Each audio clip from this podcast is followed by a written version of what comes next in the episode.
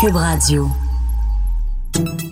Salut, c'est Charles Tran avec l'équipe dans 5 minutes. On s'intéresse aux sciences, à l'histoire et à l'actualité.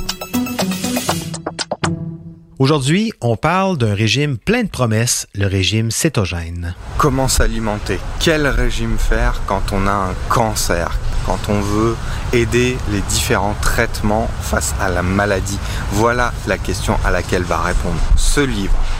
Alors j'ai trouvé que... Ouais, quand on est malade ou qu'il y a des gens autour de nous qui sont malades, on veut croire tout ce qui est mis à notre disposition pour nous aider à passer à travers ces épreuves-là.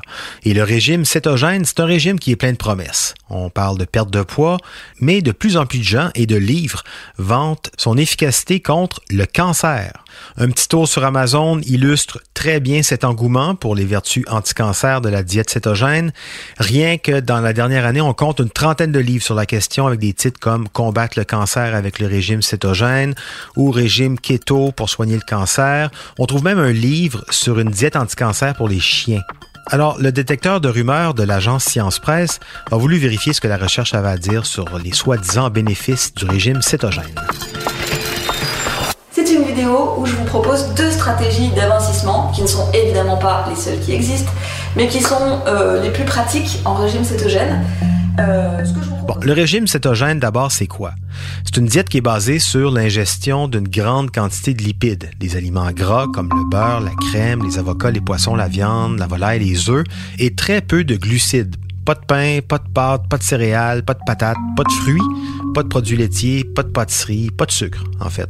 Et quand on coupe les sucres, le corps, ben, il puise son énergie dans les gras. Il entre dans ce qu'on appelle une phase de cétose. Bon, alors d'où ça vient ça que ça protège du cancer, le régime cétogène? Ben, ça vient d'Allemagne. En 1956 exactement, un certain Otto Warburg, un médecin allemand, publie ses observations selon lesquelles une diète riche en glucose, en sucre, stimulerait la croissance de cellules cancéreuses. Les cellules cancéreuses aiment le sucre. On appelle ça l'effet Warburg. Donc, en coupant le sucre, logiquement, comme avec le régime cétogène, est-ce qu'on pourrait ralentir un cancer? Le régime cétogène existe, il est prescrit depuis les années 20, euh, encore aujourd'hui même, pour combattre une maladie, mais pas le cancer, pour l'épilepsie. Sauf qu'en 1990, des chercheurs commencent à s'intéresser au potentiel anticancer du régime cétogène. En 2011, un article publié dans une revue scientifique qui recense plusieurs études souligne que de se contenter d'un régime riche en gras pourrait réduire la progression de certains types de cancers. Par contre, comme la majorité de ces études ont été réalisées sur des rats, des souris, extrapoler sur son efficacité chez les humains, c'est peut-être un peu rapide. D'ailleurs, récemment, en 2018, une autre revue scientifique le confirme, les études publiées sur les humains ne permettent pas de conclure à l'efficacité du régime cétogène. On a recensé toutes les études, 2252 études sur cette question précise. Même le petit nombre d'études qui portent sur des humains ne permet pas de dégager des faits solides quant aux vertus anticancéreuses du cétogène. Les études sont trop différentes, les variables sont trop grandes pour comparer. Impossible donc de conclure sur les vertus du régime cétogène pour les gens qui suivent un traitement contre le cancer. Alors le verdict, pour l'instant, avec les connaissances actuelles, on ne peut pas conclure aux vertus anticancer de cette diète chez les humains. Mais pour ceux qui n'ont pas le cancer, qu'est-ce que ça donne de devenir cétogène? C'est très à la mode. Il y a des vidéos là-dessus, il y en a à la pelletée sur YouTube.